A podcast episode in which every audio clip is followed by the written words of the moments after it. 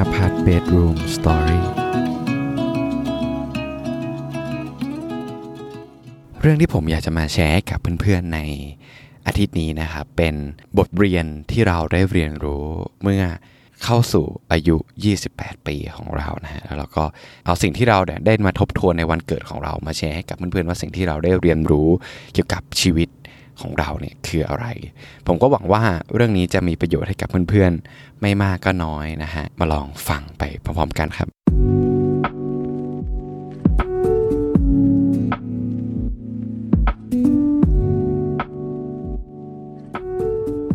วัสดีครับเพื่อนๆทุกคนครับ ยินดีต้อนรับเพื่อนๆเข้าสู่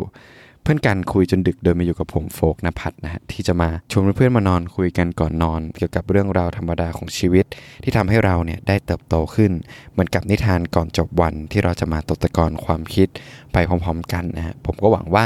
เรื่องราวเหล่านี้เนี่ย จะทำให้เพื่อนๆเหงาน้อยลง แล้วก็ตื่นขึ้นมาด้วยรอยยิ้ม ก็สำหรับอาทิตย์นี้นะครับ เรื่องที่ผมอยากจะมาแชร์กับเพื่อนๆเนี่ยก็คือสิ่งที่เราเนี่ยได้เรียนรู้ถึงอายุ 28 เนี่ยว่าเราได้เรียนรู้อะไรเกี่ยวกับชีวิตของเราบ้าง ซึ่งสาเหตุที่เราหยิบหัวข้อนี้มาพูดอะคือเรามีความรู้สึกว่าพอดแคสต์เราเนี่ยได้ทำมา3 ปีแล้ว แล้วเราได้เรียนรู้ว่ากลุ่มผู้ฟังของพอดแคสต์ของพวกเราเนี่ย ก็จะเป็นน้องๆของผม ก็คือกำลังอยู่ในแบบวัยเรียนมหาลัย หรือกำลังแบบเป็น first jobber อย่างเงี้ยครับผมก็รู้สึกว่า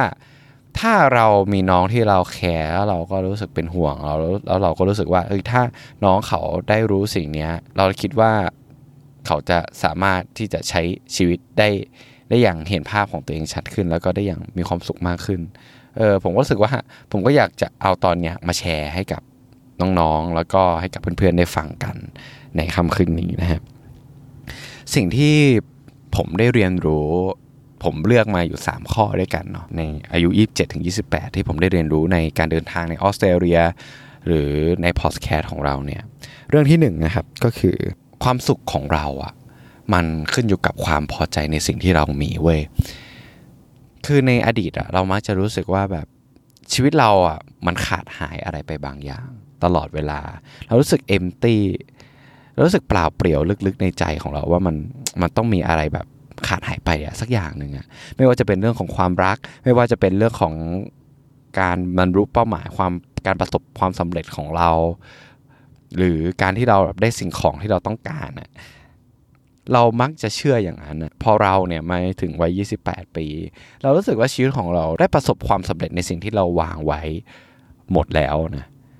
จากการที่แบบเราเคยวางความฝันของเราในตอนช่วงมหาลัย ทั้งในเรื่องของการที่เรามาได้มาใช้ชีวิตอยู่ที่ต่างประเทศ ในเรื่องของการทำพอดแคสต์แล้วเพื่อนๆเห็นประโยชน์ของมัน แล้วก็การที่เราแบบได้มีความสัมพันธ์ได้มีความรักกับคนที่เรารักเขาจริง ๆ เรารู้สึกว่าพอเรามาถึงจงจุดเนี้ยคือพอเรารู้สึกแบบว่าเออพอเรา achieve ตรงเนี้ยมันจะทำให้แบบชีวิตของเราจะ โคตร happy มีความสุข รู้สึกว่า เอ้ย เรา complete กับชีวิตของเราแล้วอะซึ่งยกตัวอย่างง่ายๆอย่างเช่น การที่เรามาอยู่ออสเตรเลียเป็นสิ่งที่เราฝันมาตลอด แล้วก็พอเรามาอยู่จริงๆนะเว้ยคือมันมีเรื่องท้าทายเข้ามาอยู่ตลอดเวลา และความรู้สึกที่เราแบบเราจะโคตร happy จะแบบว่า แต่ยิ้มแย้มในทุกๆวัน โอ้โห ตัดภาพมาความเป็นจริง คือเราเราเจอเรื่องของงานเราเจอเรื่องของผู้คนที่มันมันมันท้าทายกับเราอยู่ตลอดเวลาแล้ว จริง ๆ แล้วพอเราอาชีพมันน่ะมันจะมีเรื่องอื่น ๆ ที่เราจะต้องแบบหามันอยู่ตลอดเวลา คือมันไม่ได้ทำให้ชีวิตเรามีมันมีความสุขอะไรมากขึ้นเลยนะเว้ยคือพอเราอาชีพมันน่ะ เราก็รู้สึกว่า เออมันคอมพีตแล้วยังไงต่อ มันจะมีแบบ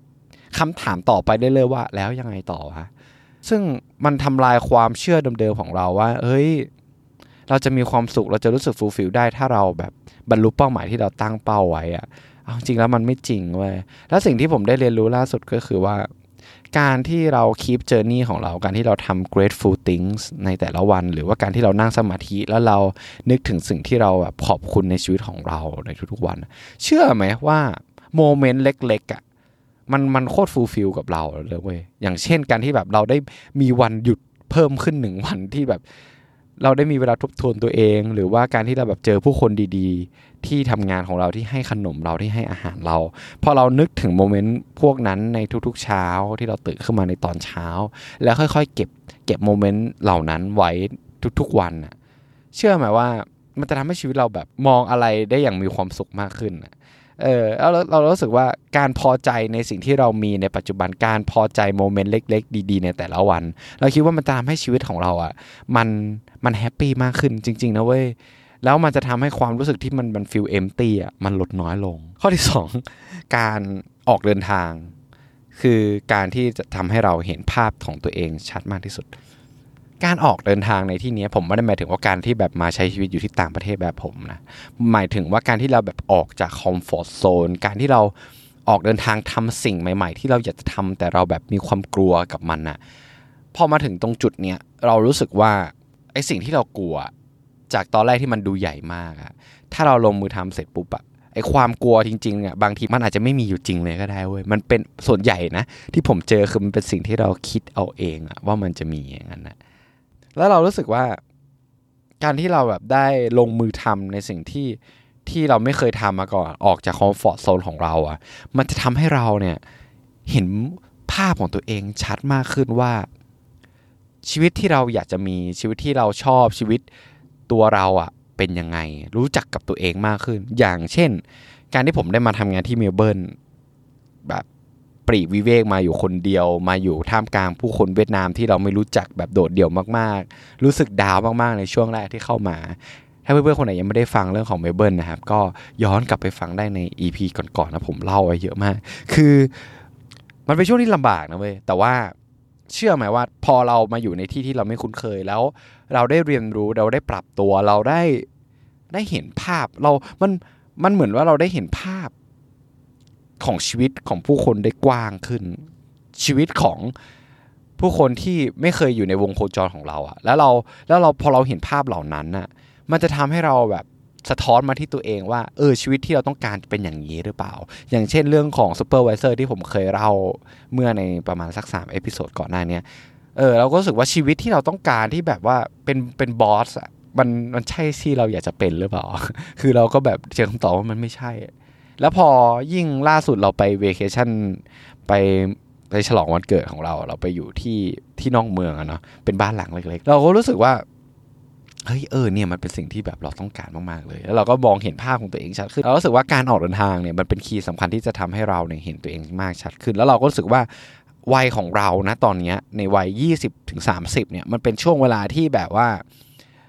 ควรที่จะต้องออกไปอะเชื่อไหมว่า พอมันจะมีกับดักของความของคอมฟอร์ทโซนนะเว้ย คือถ้าเรามีงานที่ดีมีเงินเข้ามาเรื่อยๆ มันจะคอมฟอร์ตอะ มันจะทำให้เรามีความกลัวมากขึ้นในการที่ออกไปสู่ที่ใหม่ๆว่าเอ้ยถ้าเราไปเจอสิ่งนี้ถึงนั้นเราจะทำยังไงวะเงี้ย แต่เชื่อเถอะว่าเวลาเนี้ยเป็นเวลาที่เหมาะที่สุด เพราะว่าอะไรรู้ไหมเพราะว่ายิ่งเราแก่ตัวขึ้นอะ พ่อแม่เราเงี้ยเขาก็จะอาจจะเจ็บป่วย หรือว่าเราอาจจะมีครอบครัว เราจะมีลูก มันก็จะเริ่มแบบ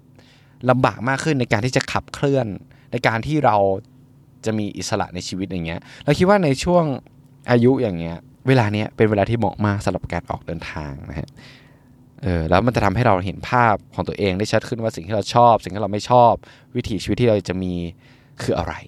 ส่วนข้อสุดท้ายสำหรับคืนนี้นะครับ ที่ผมอยากจะมาแชร์ก็คือเรื่องของโค้ดโค้ดหนึ่งผมจำไม่ได้ว่าใครพูดเขาพูดว่า if you can dream it you can have it นะครับ มันเป็นสิ่งที่เราบอกว่าถ้าเราเห็นภาพของของสิ่งนั้นนะแล้วเราเชื่อแล้วเราฝันถึงมันได้อะสิ่งนั้นน่าจะเป็นจริง เรามีคำถามกับตัวเองแล้วเว้ยว่าเฮ้ยมันจะเป็นไปได้หรอวะเอาจริงแต่แล้วในช่วงปีที่ผ่านมามันเปิดเกิดเหตุการณ์หลาย ๆ อย่างกับตัวเรามาก แล้วเราก็เรารู้สึกว่าเฮ้ยแป้งมันมันเป็นมันเป็นเรื่องจริง ๆ นะเว้ยผมยกตัวอย่างให้เรื่องหนึ่งแล้วกันเป็นเรื่องที่แบบว่า ก่อนหน้านี้เราเราโสดใช่ไหมแล้ว เราก็มาตั้งคำถามกับตัวเองว่าเฮ้ยเรา อยากจะมีความสัมพันธ์แบบไหนเราอยากจะมีแบบคู่รักแบบไหน เพราะว่าเราเคยอ่านเจอในหนังสือเรื่องของ The Secret แล้วเราก็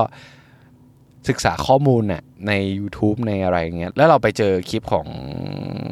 คุณอโนสมาอโนสมาชนักชเนเกอร์ผมพูดนามสกุลเขาไม่ถูกนะครับเออนั่นแหละ แล้วเขาก็มีมีคำพูดของเขาว่า เออ เนี่ย ในตอนที่เขาแบบ สามารถที่จะเป็น world champion นะเขาเห็นภาพตรงนั้นซ้ำแล้วซ้ำอีกแบบ เขาเชื่อมันจะมีอะเขาเชื่อมันจะเป็นเขาจะเป็นอย่างนั้นได้อะเออ แล้วเขาก็เป็นจริงๆเนี่ยแล้วยิ่งวันนั้นผมนั่งฟังรายการของคุณวูดดี้มั้งเออตอนไหนไม่รู้ผมจำไม่ได้แล้ว แล้วพี่วูดดี้อะเขาเขาพูดไว้ว่าแบบ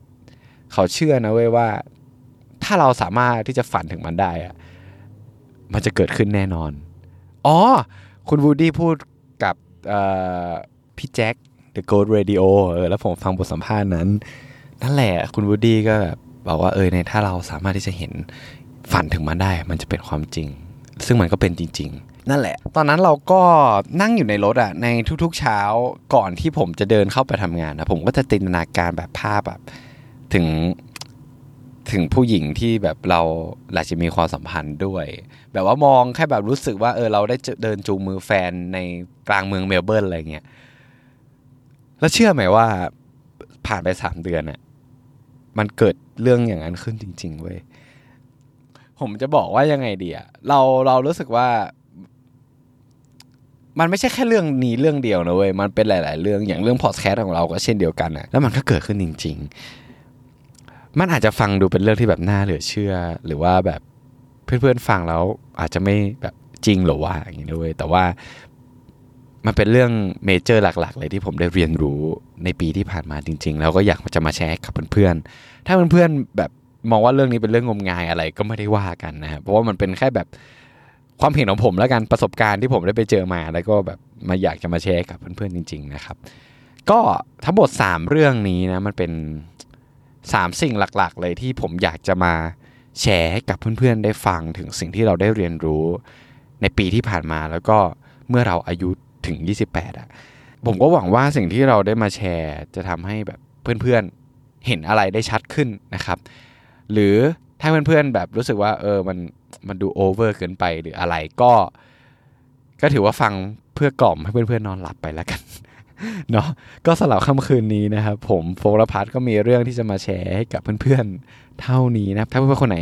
เห็นว่าพอดแคสต์นี้มีประโยชน์กับเพื่อนๆนะครับก็อย่าลืมช่วยกันกดแชร์เช่นกดให้กดไลค์กดให้ดาวให้รีวิวได้ใน Spotify Podcast Apple Podcast หรือว่าใน YouTube Channel นะครับ เพราะมันจะทำให้ผมมีกำลังใจในการทำพอดแคสต์นี้ต่อไปมากขึ้นจริง ๆ แล้วมาดูกันว่าในตอนอาทิตย์หน้าเนี่ยเรื่องที่ผมจะมาแชร์กับเพื่อนๆคือเรื่องอะไร ไว้เจอกันใหม่ลาตีสวัสดีครับทุกคนครับไว้เจอกันครับ